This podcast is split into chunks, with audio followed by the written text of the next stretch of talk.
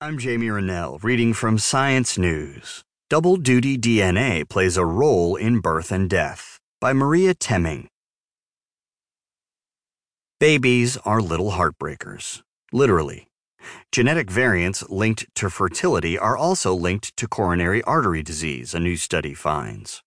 It's not uncommon to find genes that affect more than one trait, but this is the first time scientists have seen a genetic connection between reproduction and